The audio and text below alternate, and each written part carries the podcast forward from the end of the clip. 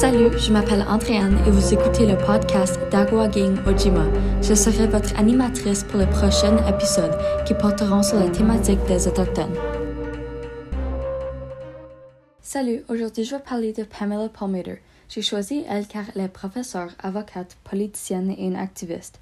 Elle parle spécialement des choses autochtones et c'est pourquoi je l'ai choisie. Elle est née au Nouveau-Brunswick et elle a été à l'Université Dalhousie en Nouvelle-Écosse. Elle a eu 13 gratifications de l'année 2012 à 2020. Je pense qu'elle est une personne qui aime beaucoup aider les gens car elle est activiste et professeure. Aussi, je pense qu'elle est très forte dans le leadership car elle est une politicienne et avocate. Elle travaille très fort.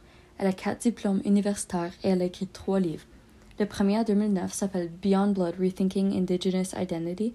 Le deuxième en 2015 s'appelle Indigenous Nationhood Empowering Grassroots Citizens.